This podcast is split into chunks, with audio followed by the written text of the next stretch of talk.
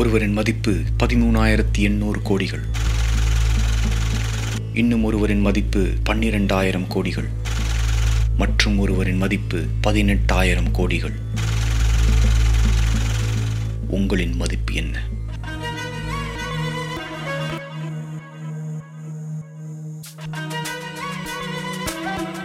இந்த வீடியோவின் முடிவில் உங்களின் மதிப்பை நீங்களே நிர்ணயம் செய்யும் தெளிவும் தைரியமும் பெறுவீர்கள் என நம்புகிறேன்.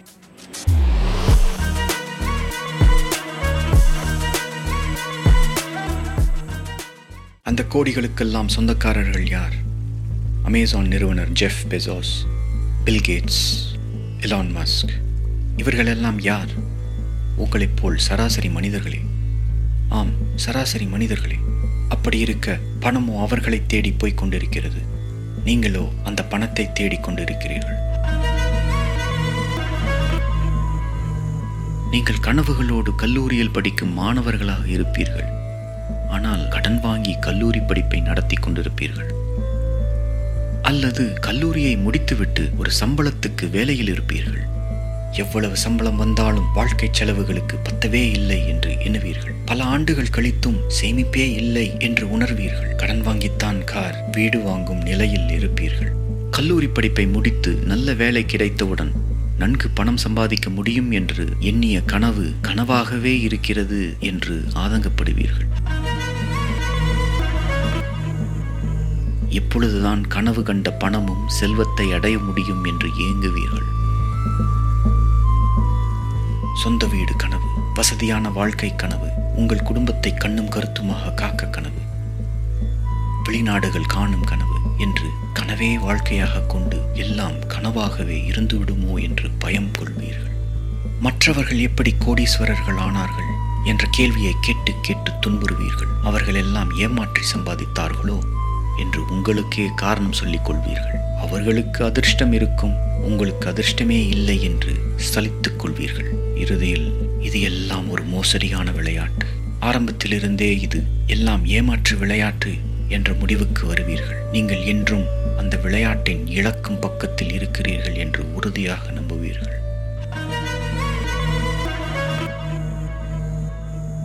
ஆனால் நீங்கள் நம்புவது முற்றிலும் தவறு என்று சொன்னால் நம்புவீர்களா?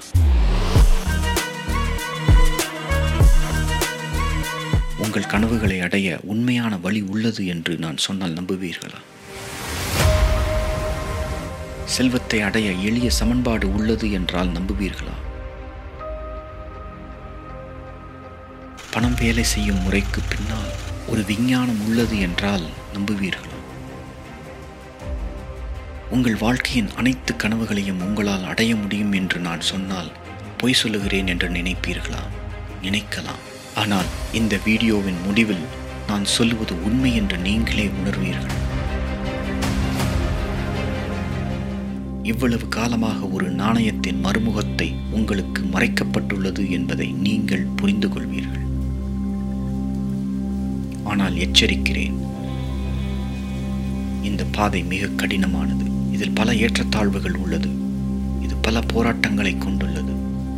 பல கசப்பான உண்மைகளை விழுங்க நேரிடும். நீங்கள் கடந்து வந்த கல்வி கோட்பாடை மறுக்க ஏற்படும். இந்த சமுதாயத்தின் கூரைகளை பிறக்க முற்படும். உண்மையை சொல்லப்போனால் உங்களில் பலர் இந்த பாதையின் கடைசி வரை சென்று இலக்கை அடைய மாட்டார்கள். ஆனால் இந்த பாதையின் கடைசி வரை சென்று இலக்கை அடைபவர்களுக்கு காத்திருப்பது என்ன தெரியுமா? நீங்கள் கனவிலும் காணாத செல்வச் செழிப்பு காத்திருக்கிறது. மேலும் சுதந்திரம், பணத்தை பற்றி இனி ஒருபோதும் கவலைப்பட வேண்டியதில்லை என்ற சுதந்திரம் அந்த பாதையின் கடைசியில் காத்திருக்கிறது. அந்த பாதையை அறிய என்னோடு பயணிக்க வருகிறீர்களா?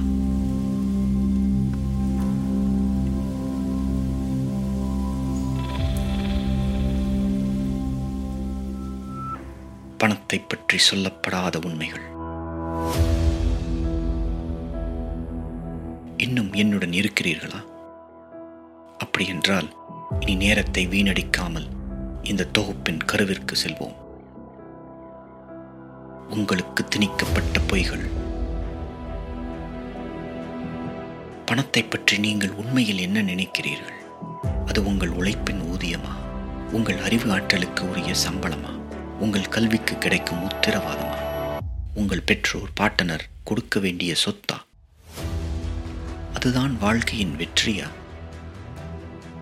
அது எல்லா தீமைக்கும் மூல காரணமா? நீங்கள் பணத்தை பற்றி என்ன நினைக்கிறீர்கள்? நீங்கள் அதை பெற அதிகமாக ஆசைப்படுகிறீர்களா? நீங்கள் பணத்தை துரத்துகிறீர்களா? உண்மை என்னவென்றால், உங்கள் வாழ்க்கையின் பெரும்பகுதியில் பணத்தை பற்றிய உங்கள் எண்ணங்கள் உங்கள் வளர்ப்பின் தாக்கத்தால் மற்றும் உங்கள் சுற்றுச்சூழலால் உருவானவை. நீங்கள் அதிக பணம் இல்லாத குடும்பத்தில் பிறந்திருந்தால் நீங்களும் அதே போல உங்களிடம் எப்பொழுதும் அதிக பணம் இருக்காது என்று நம்புவீர்கள். உங்களுக்கு கல்வி வழங்கிய பள்ளி மற்றும் கல்லூரியும் இந்த பணம் சம்பாதிப்பது எப்படி என்ற பாடம் நிச்சயமாக கற்பித்து இருக்க மாட்டார்கள். இதன் காரணமாக உங்களில் பெரும்பாலோர் பணத்தை பற்றிய தவறான நம்பிக்கைகளோடு வாழ்ந்து கொண்டிருப்பீர்கள். அது உங்களுக்கு உதவப்போவதில்லை. இப்பொழுது முதல் கட்டமாக உங்கள் வாழ்நாள் முழுவதும் நீங்கள் பணத்தை பார்க்கும் கோணத்தை மாற்ற வேண்டும். சினிமா எப்பொழுதும் செல்வந்தர்களையும் பணக்காரர்களையும் தீயவர்களாகவே சித்தரிக்கும் பழக்கத்தை கொண்டுள்ளது. பேராசை பிடித்தவர்கள், முதுகில் குத்துபவர்கள், அடுத்தவர்களை அழிப்பவர்கள், ஊழல்வாதிகள் என அடுக்கிக் கொண்டே போகலாம். இந்த ஸ்டீரியோ டைப்புகள் மறைமுகமாக உங்கள் மனதில் ஆழமாக கசிந்து இருக்க வாய்ப்புகள் அதிகம். ஆனால் உண்மை என்னவென்றால், உலகின் மிகப்பெரிய செல்வந்தர்கள் மிக அதிக அளவில் தானமும் தர்மமும் செய்பவர்களாக உள்ளனர். பில்கேட்ஸ் இதுவரை 3600 கோடிகள் தானம் செய்துள்ளார். இலான் மஸ்க் 600 கோடிகள் தானம் செய்துள்ளார். அதே போல Tata, Warren Buffett, Jeff Bezos ஆகியோர் கோடிகளில் தானம் செய்து கொண்டிருக்கின்றனர். இதை நாம் சினிமாக்களில் கண்டுள்ளோமா? வெல்தெக்ஸ் வெளியிட்ட சமீபத்திய அறிக்கையில், உலகின் அதிசெல்வந்தர்களில் 68% சுயமாக உருவாக்கியவர்கள், எந்தவித பின்புலமும் இல்லாமல், பெற்றோர் பாட்டனர் சொத்துகள் இல்லாமல் சுயமாக சம்பாதித்தவர்கள் கிட்டத்தட்ட 70% உள்ளனர். ஜெஃப் பெசோஸ் சுயமாக சம்பாதித்தவர், வாரன் பஃபெட் சுயமாக சம்பாதித்தவர், மார்க் ஜக்கர்பர்க் சுயமாக சம்பாதித்தவர், ஓப்ரா வின்ஃப்ரி வறுமையில் பிறந்தவர் சுயமாக சம்பாதித்தவர், எலான் மஸ்க் சுயமாக சம்பாதித்தவர். நமது இந்தியாவில் ஜொமேட்டோ நிறுவனர் டிபிந்தர் கோயல் சுயமாக சம்பாதித்தவர், ஓயோ நிறுவனர் ரிதேஷ் அகர்வால் சுயமாக சம்பாதித்தவர், பேடிஎம் நிறுவனர் விஜய் சேகர் சர்மா சுயமாக சம்பாதித்தவர், ஓலா கேப்ஸ் நிறுவனர் பவிஷ் அகர்வால் சுயமாக சம்பாதித்தவர். அது என்ன? உங்களுக்கு தெரியாத ரகசியம் இவர்களுக்கு மட்டும் தெரிந்துள்ளது. உண்மையில் உங்கள் மனதில் ஆழமாக பதிந்திருக்கும் சமன்பாடு முற்றிலும் தவறு. நீங்கள் நம்பும் சமன்பாடு இதோ: பணம் என்றால் ஒரு வேலையில் இருந்து வரும் சம்பளம். அதனால் ஒரு சம்பளத்தை தரும் வேலையே உங்கள் கல்வியின் ஒரே நோக்கமாகிறது. அதில் என்ன தவறு இருக்கு என்று கேட்கலாம். நீங்கள் இந்த வீடியோவை பார்க்கிறீர்கள் என்றால் நீங்கள் நிறைய பணம் சம்பாதிக்க விரும்புகிறீர்கள் என்று நான் நம்புகிறேன். அதுவும் குறுகிய காலத்தில் சம்பாதிக்க வேண்டும் என்று விரும்புவீர்கள். அதுவே உங்கள் இலக்காக இருந்தால் அது சாத்தியப்படும். ஆனால் பணம் சம்பாதிப்பதற்கான இந்த சமன்பாடு உங்களுக்கு ஒருபோதும் உதவாது. நம் அனைவருக்கும் ஒரு முக்கியமான ஆதாரமான விலைமதிப்பற்ற வளம் ஒன்று உள்ளது. நாம் அதை ஒருமுறை இழந்தோமானால் அந்த வளத்தை திரும்பப் பெற எந்த வழியும் இல்லை. அந்த வளம் நேரம். ஒரு சராசரியான வேலையில் நீங்கள் சம்பாதிக்கும் பணம் நீங்கள் உங்கள் வேலையில் செலவிடும் நேரத்தை பொறுத்தே இருக்கும். உதாரணத்திற்கு, நீங்கள் மாதம் 50,000 சம்பளம் வாங்கினால் நீங்கள் 1 கோடி சம்பாதிக்க சுமார் 16 வருடங்கள் எடுக்கும். இது உங்கள் சம்பளத்தை செலவே செய்யவில்லை என்றால். சிக்கனமாக வாழ்வதன் மூலம் நீங்கள் முதுமையில் மட்டுமே உண்மையில் கோடீஸ்வரராக முடியும். நேரம் என்னும் விலைமதிப்பற்ற வளம் உங்களிடம் இருந்து நழுவிவிடும். நீங்கள் இந்த பணத்திற்காக அந்த நேரம் முழுவதையும் வர்த்தகம் செய்யக்கூடும். அது கணிசமான தொகையும் கூட இல்லை. எனவே மீண்டும் எழுகிறது கேள்வி: எப்படி இந்த கோடீஸ்வரர்கள் உருவாகிறார்கள்? அதுவும் மிகச்சிறிய வயதில் சுயமாக சம்பாதித்து கோடீஸ்வரர்கள் ஆகிறார்கள். எப்படி? அப்படி என்ன அவர்கள் வித்தியாசமாக செய்கிறார்கள்? உண்மை என்னவென்றால், அவர்கள் உங்களை விட சிறந்த சமன்பாட்டை கொண்டுள்ளனர். அவர்கள் பணத்தை பற்றி புரிந்து கொண்ட நுணுக்கம் இன்னும் உங்களுக்கு புரிபடவில்லை.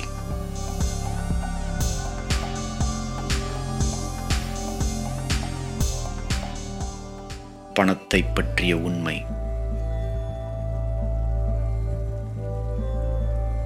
கவனமாக கேளுங்கள்.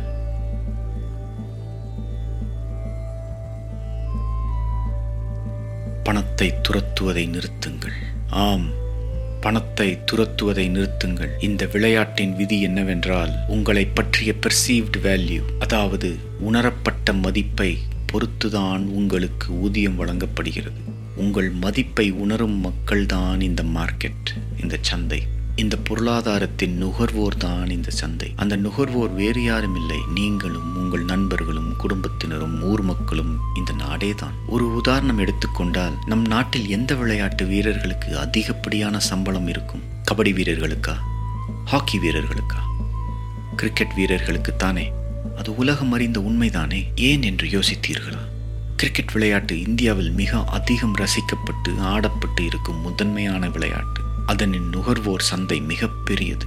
அதை ஸ்டேடியத்தில் காண லட்சக்கணக்கிலும், டிவியில் காண கோடிக்கணக்கிலும் கூடுகின்றனர். அதனால் அதை விளையாடும் வீரர்களுடைய பெர்சீவ்டு வேல்யூ, அதாவது உணரப்பட்ட மதிப்பும் மிக அதிகமாகத்தான் இருக்கும். அதனால் தான் கிரிக்கெட் வீரர்களுக்கு லட்சங்களிலும் கோடிகளிலும் சம்பளம். மார்க்கெட்டில் அதிக டிமாண்டில் இருக்கும் விளையாட்டில் உச்சத்தில் இருக்கும் வீரர்களுக்கு என்ன நடக்கும் என்று யூகிக்கவா வேண்டும்? பணமழைதான். நீங்கள் எவ்வளவு கடுமையாக உழைக்கின்றீர்கள் என்பது இல்லை. ஒரு துப்புரவு தொழிலாளி வியர்வை சிந்தி உடல் வருத்தி மிக கடுமையாக வேலை செய்தாலும், உடல் வருந்தாமல் வியர்வை சிந்தாமல் மேஜையில் அமர்ந்து வேலை செய்யும் ஒரு அக்கவுண்டன்ட்டின் சம்பளம் அதிகப்படியாகவே உள்ளது. ஏன்? ஏனெனில் துப்புரவு தொழிலாளியின் உணரப்பட்ட மதிப்பு கணக்காளரின் உணரப்பட்ட மதிப்பை விட மிக குறைவாக இருக்கும் என்ற இந்த சந்தை முடிவு எடுக்கிறது. கடுமையான உண்மையாக இருந்தாலும், ஒரு துப்புரவு தொழிலாளியின் வேலையை வேறொருவர் எளிதில் கற்றுக்கொண்டு உடனே அந்த வேலையை செய்யக்கூடும். அந்த வேலைக்கு இந்த சந்தை அதிக சம்பளம் வழங்காது. ஒரு கணக்காளருக்கோ பல ஆண்டுகள் படித்து அவர் திறமையை அந்த கம்பெனியின் செலவினங்களை சரிபார்க்கவும் வரிப்பணத்தை சேமிக்கவும் செய்து அவரின் உணரப்பட்ட மதிப்பை உயர்த்தியுள்ளதால் அவருக்கு சம்பளம் அதிகமாக கொடுக்கப்படும். ஆனால் ஏற்கனவே நாம் பகிர்ந்தது போல, குறுகிய காலகட்டத்தில் அதிகப்படியான பணத்தை சம்பாதிக்க ஒரு மாத சம்பள வேலையில் இயலாது என்றும் அது தவறான சமன்பாடு என்றும் அறிவோம். அப்படியென்றால் நாம் எப்படி அந்த பெர்சீவ்டு வேல்யூவை அதிகரிப்பது? எப்படி எலான் மஸ்க் மற்றும் ஜெஃப் பெசோஸ் போன்றவர்களின் பெர்சீவ்டு வேல்யூவை அவ்வளவு அதிகமாக உயர்த்த முடிந்தது? செல்வத்தை ஈட்டும் இந்த சமன்பாட்டிற்கான முதல் படி மிகவும் எளிமையானது. பணம் வேண்டும் என்றால் பிரச்சனைகளுக்கு தீர்வு காணுங்கள். ஆம், சால்வ் ப்ராப்ளம்ஸ். ஒரு நிமிடம் எடுத்து நான் சொன்னதை நன்கு உள்வாங்கி உணருங்கள், உண்மை புலப்படும். ஒரு சிக்கலை தீர்க்கும் பட்சத்தில் பணம் இயங்குகிறது என்ற அடிப்படையான உண்மையை உணர்வீர்கள். ஒரு பிரச்சனைக்கு எங்கு தீர்வு கிடைக்கின்றதோ அங்கு பணம் கொட்டப்படும். லட்சத்தில் பிரச்சனை என்றால் அந்த தீர்வுக்கு லட்சக்கணக்கில் சன்மானம் வழங்கப்படும். கோடிக்கணக்கில் பிரச்சனை என்றால் அந்த தீர்வுக்கு கோடிக்கணக்கில் சன்மானம் வழங்கப்படும். அமேசான் போன்ற கம்பெனி எது போன்ற பிரச்சனைகளுக்கு தீர்வு வழங்குகிறது என்று பாருங்கள். நம் வீட்டை விட்டு வெளியே செல்லாமல் நமக்கு தேவையான அனைத்து பொருட்களையும் நம்மால் வாங்க வழிவகுத்து உள்ளது. நேரம் இல்லாமையால் சமைக்க இயலாத பிரச்சனைக்கு தீர்வுதான் ஜொமேட்டோ வழங்குகிறது. இப்படி கோடிக்கணக்கான மக்களின் பிரச்சனையை தீர்க்கும் பொழுது கோடிக்கணக்கில் சம்பாதிக்கின்றனர். நீங்கள் இதுவரை பணத்தை துரத்தி கொண்டிருந்தால், நீங்கள் இதுவரை செய்தது தவறான வழிமுறை. இது கேட்பதற்கு முரண்பாடாக இருந்தாலும், உங்களுக்கு பணம் வேண்டுமென்றால் நீங்கள் பணத்தை தேடக்கூடாது. நீங்கள் தேட வேண்டியது பிரச்சனைகளை, அதைவிட முக்கியமாக அந்த பிரச்சனைகளுக்கான தீர்வுகளை. அந்த தீர்வுகளை நீங்கள் கண்டறிந்ததும் அந்த தீர்வை சுற்றி ஒரு வணிகத்தை உருவாக்குங்கள்.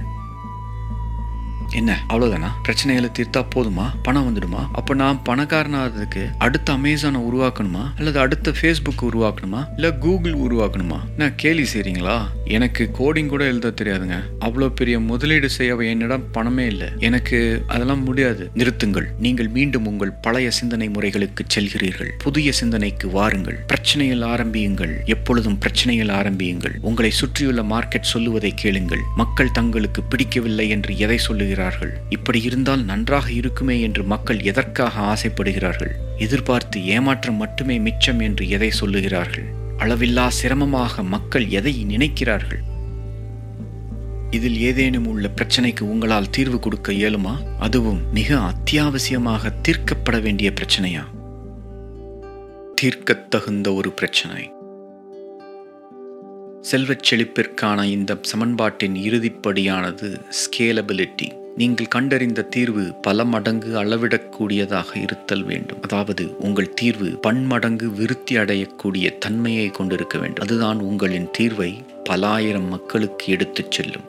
உதாரணத்திற்கு, நீங்கள் ஒரு ஹோட்டல் தொடங்கினால் அது ஸ்கேலபிள் இல்லை. அந்த ஹோட்டல் அருகில் இருக்கும் மக்களுக்கு மட்டும் உணவளிக்க முடியும். அதுவே ஒரு ஃப்ரான்ச்சைஸியாக இருந்தால் அது ஸ்கேலபிள். உங்கள் தீர்வு ஒரு சாஃப்ட்வேர் மென்பொருளாக இருந்தால் ஸ்கேலபிள்.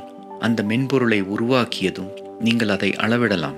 உற்பத்தி அல்லது ஷிப்பிங் செலவுகள் போன்ற விஷயங்களை பற்றி கவலை இல்லாமல், முடிவே இல்லாமல் ஆன்லைனில் விற்பனை செய்யலாம். ஒன்று கவனியுங்கள், உங்களின் தீர்வு நீங்கள் ஒவ்வொரு முறை பணம் சம்பாதிக்கும் பொழுது உங்களின் தனிப்பட்ட நேரத்தை செலவிட தேவைப்படுகிறதா? நீங்கள் ஒரு யோகா ஆசிரியர் என்று வைத்துக்கொள்வோம். நீங்கள் ஒரு மணி நேரத்துக்கு 1000 ரூபாய் வசூலிக்கின்றீர்கள் என்று வைத்துக்கொள்வோம். ஒரு தொழிலாக மாறு வேடமிட்டு உள்ள இன்னொரு வேலையை மட்டும்தான் உருவாக்கியுள்ளீர்கள். ஒரு நாளில் நீங்கள் கற்பிக்கக்கூடிய பாடங்களின் அளவு குறைவாகவே இருக்கும். எனவே உங்கள் வருமானம் காலக்கெடுவிற்கு உட்பட்டது. ஆனால் நீங்கள் ஆன்லைன் யோகா வகுப்பை உருவாக்கினால் அது 24 மணி நேரம் இயங்கும் பாடங்களாக அமையும். நீங்கள் ஒரு முறை மட்டுமே உருவாக்கினால் போதும், உலகின் எந்த மூலையில் இருந்தும் உங்களுக்கு மாணவர்கள் அமைவார்கள். இதுதான் ஸ்கேலபிலிட்டி. உங்களின் தீர்வு ஸ்கேலபிளாக இருப்பது மிக மிக முக்கியம். அதனால் அதை தவறவிடாதீர்கள். ஆட்டோமேஷனும் முக்கிய பங்கு வகிக்கிறது. சில அமைப்புகளையும் மற்றும் செயல்முறைகளையும் செம்மையாக செயல்படுத்திவிட்டீர்கள் என்றால் உங்கள் வணிகத்தை ஒரு மென்மையான இயந்திரம் போல் இயங்க வைக்கும். உங்கள் வணிகத்தில் ஏதாவது வேலை அவுட்சோர்ஸ் பண்ணக்கூடியதாக இருந்தால் அதை நீங்கள் வேறு ஒருவருக்கு அவுட்சோர்ஸ் செய்யலாம் அல்லது உங்களுக்கு ஒரு பணியாளரை நியமிக்கலாம். எனவே நீங்களே எல்லா வேலையும் செய்ய வேண்டும் என்று முடிவெடுப்பதன் தவறான விஷயம். நீங்கள் ஒரு தீர்வை கண்டுபிடித்து விட்டால் அந்த தீர்வை உங்கள் சந்தையில் அனைவராலும் அணுக முடியும் என்பதை உறுதிப்படுத்துவதுதான் உங்கள் முதன்மையான வேலை. எனவே சரியான அமைப்புகள் மற்றும் செயல்முறைகளுடன் உங்கள் வணிகத்தை இயக்கினால் லாபகரமாக இயங்கத் தொடங்கிவிடும். இனி நீங்கள் விதைத்ததை அறுவடை செய்ய வேண்டிய நேரம் வந்துவிட்டது. வெகுமதி. இந்த நேரத்தில் நீங்கள் சந்திக்கப் போகும் வெகுமதி வழிகள் 2. 1. லாபம் ஈட்டிக் கொண்டிருக்கும் உங்கள் வணிகத்தை தொடர்வது. 2. நீங்கள் பல வருடங்கள் செலவழித்து ஒரு தொழிலாக கட்டியெழுப்பிய தீர்வை யாராவது ரொக்கமாக வாங்கிக் கொள்வது. 13 பணியாளர் மட்டுமே கொண்ட இன்ஸ்டாகிராமை 1 பில்லியனுக்கு ஃபேஸ்புக் வாங்கியது போல இந்திய கம்பெனியாகிய ஃப்ளிப்கார்ட்டை வால்மார்ட் 16 பில்லியனுக்கு வாங்கியது. இந்த தருணம்தான் நீங்கள் பல வருடங்கள் செலவழித்து கடுமையாக உழைத்து உருவாக்கிய தொழிலுக்கு நேர்த்தியான வெகுமதி கிடைக்கும் தருணம். உங்கள் வணிகத்தை நீங்களே தொடர்ந்து நடத்த தேர்வு செய்தால் நீங்கள் அதை செய்ய விரும்புவதற்கு பல காரணங்கள் இருக்கலாம். உங்கள் நிறுவனத்தை நீங்கள் ஒரு குழந்தையைப் போல் வளர்த்தமைக்கு அதை நீங்கள் அதிகம் நேசிக்கலாம். உங்கள் நிறுவனத்திற்கு அதிக மதிப்பை சேர்த்து தற்போதுள்ள மதிப்பை விட அதிகமாக விற்கலாம் என்று நீங்கள் நினைக்கலாம். ஒருவேளை அந்த வணிகம் சரியான அமைப்புகள் மற்றும் செயல்முறைகளுடன் இருப்பதால் உங்களின் முழு ஈடுபாடு இல்லாமலே பின்னணியில் இயங்கிக் கொண்டு உங்களுக்கு லாபம் ஈட்டிக் கொண்டிருக்கலாம். அல்லது இந்த 3 விஷயங்களின் கலவையாக கூட இருக்கலாம். எப்படியோ நீங்கள் சாதித்து விட்டீர்கள்.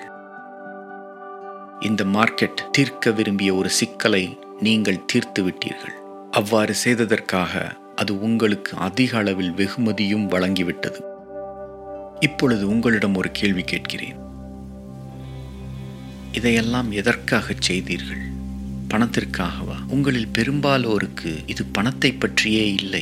பணம் என்பது ஒரு காகிதத் துண்டு, ஒரு திரையில் ஒரு எண். ஆரம்பத்திலிருந்தே இது பணத்தை பற்றியே அல்ல. நீங்கள் வாங்கிய கடனை அடைப்பது, உங்கள் கனவு இல்லத்தை வாங்குவது, உலகத்தில் சுற்றுப்பயணம் மேற்கொள்வது, உங்கள் நிதி நிலைமையை பற்றி கவலைப்படாமல் இருப்பது, இதில் ஒவ்வொன்றிலும் உங்களின் சுதந்திரத்தை தேடிக்கொள்கிறீர்கள்.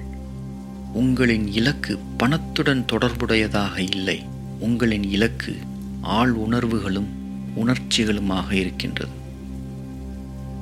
என்னால் இதை வாங்க இயலுமா? என்னுடைய வாழ்க்கை கனவுகளை தியாகம் செய்ய வேண்டுமா? என்னால் கடனிலிருந்து விடுபட முடியுமா? என்னுடைய லீவுகள் அனைத்தும் நான் எடுத்து விட்டேனா? எப்படி நான் அடுத்த மாத வீட்டு வாடகையை செலுத்தப் போகிறேன்? என்னுடைய பென்ஷனில் என்னால் வாழ முடியுமா? என் குடும்பத்தார் மருத்துவ செலவிற்கு, என் பிள்ளைகளின் படிப்பு செலவிற்கும் எப்படி பணம் புரட்டுவது போன்ற பல சிந்தனைகளே வராமல் நீங்கள் நினைத்த எதையும் எப்பொழுதும் வேண்டுமானாலும் செய்யக்கூடிய திறன் அளிக்கும் ஆள் உணர்வே அந்த உச்சக்கட்ட இலக்கு. யதார்த்தமாக சொல்ல வேண்டுமென்றால் எந்த மன நெருடலும் இல்லாமல் மன அமைதியுடன் மகிழ்ச்சியாக இருப்பதே உச்சக்கட்ட இலக்கு. இந்த வீடியோ பதிவின் மிக முக்கியமான பாடம் ஒருபோதும் பணத்தின் தன்மையை மட்டும் பற்றியது அல்ல, அதைவிட மதிப்புமிக்க வளத்தை பற்றியது. ஒருபோதும் திரும்பி மீட்டெடுக்க முடியாத வளம், அந்த வளம் நேரம்தான், நம் வாழ்க்கையின் நேரம். நீங்கள் விரும்பாத ஒரு வேலையை செய்ய உங்கள் நேரத்தின் பெரும்பகுதியை செலவழிப்பது உத்தமம்தானா? நீங்கள் விரும்பாத ஒரு வேலைக்கு சென்று வீடு திரும்பி டிவி பார்த்து கைபேசியில் நேரத்தை கழித்து தூங்கி எழுந்து மீண்டும் அதையே திரும்ப திரும்ப செய்வதனால் நீங்கள் வாழ்வில் செட்டில் ஆகிவிட்டீர்களா? இதே மாதிரி உங்கள் வாழ்நாளில் இன்னும் எத்தனை மணி நேரத்தை நழுவ விடப் போகிறீர்கள்? அல்லது யதார்த்தத்துடன் நீங்கள் நன்றாக ஒன்றிவிட்டீர்களா? ஒருவேளை உங்களுக்கு வேறு வழியில்லை என்று தோன்றினாலோ அல்லது தற்போதைக்கு இந்த வழியை பின்பற்றித்தான் ஆக வேண்டும் என்று நீங்கள் எண்ணினால் கவலைப்பட ஒன்றுமில்லை. இந்த வீடியோ பதிவில் இருந்து அதிகபட்சம் சிறிய பொழுதுபோக்கும் ஒரு மாற்றுப்பார்வையின் கண்ணோட்டம் கிடைத்திருக்கும். ஆனால் உங்களில் சிலர் அந்த மறுபக்கத்தை புரிந்தவர்களாக இருப்பீர்கள். அந்த சிலர் இனி ஒருபோதும் பணத்தை பற்றி கவலைப்படாமல் இருப்பதற்கான தேடலில் இருப்பீர்கள். அவர்களுக்கு நான் மீண்டும் நினைவுபடுத்துவது இதுதான்: பணத்தை துரத்துவதை நிறுத்துங்கள், பணத்தை துரத்துவதை நிறுத்துங்கள், பிரச்சனைகளை துரத்துங்கள், அந்த பிரச்சனைகளுக்கு தீர்வு காணுங்கள். இந்த சமன்பாட்டின் மூலமாகத்தான் எல்லா செல்வமும் பணமும் உருவாகின்றன. இனி பணத்தை பற்றி ஒருபோதும் கவலைப்படாமல் இருக்கும் தன்மையை அணுகி சுதந்திரத்தை பெற விரும்பினால் பிரச்சனைகளை தீர்ப்பதே உங்கள் வாழ்க்கையில் அர்த்தமுள்ள போராட்டமாக இருக்கட்டும். இந்த பாதையின் முடிவில் நீங்கள் மகிழ்ச்சியாக இருப்பீர்கள் என்று அர்த்தமா? நீங்கள் திருப்தி அடைவீர்கள் என்று அர்த்தமா? அந்த கேள்விக்கு உங்களால் மட்டுமே பதிலளிக்க முடியும். ஆனால் உங்கள் போராட்டம் அர்த்தமுள்ளதாக இருந்தால் இந்த பாதையில் தொடர்வது உத்தமம். நான் முன்பே சொன்னது போல இந்த பாதை கடுமையானது. இந்த பாதையில் வீழ்ச்சி உறுதி. ஆனால் வீழ்ந்த பின்னர் மீண்டும் எழுந்து வைராக்கியமாக பாதையின் இலக்கை நோக்கி பயணித்தால் வெற்றியும் உறுதி. மீண்டும் மந்திரத்தை சொல்லி இந்த பதிவை நிறைவு செய்கிறேன்: பணத்தை துரத்துவதை நிறுத்திவிட்டு பிரச்சனைகளுக்கான தீர்வுகளை துரத்துங்கள். வெற்றி நிச்சயம்.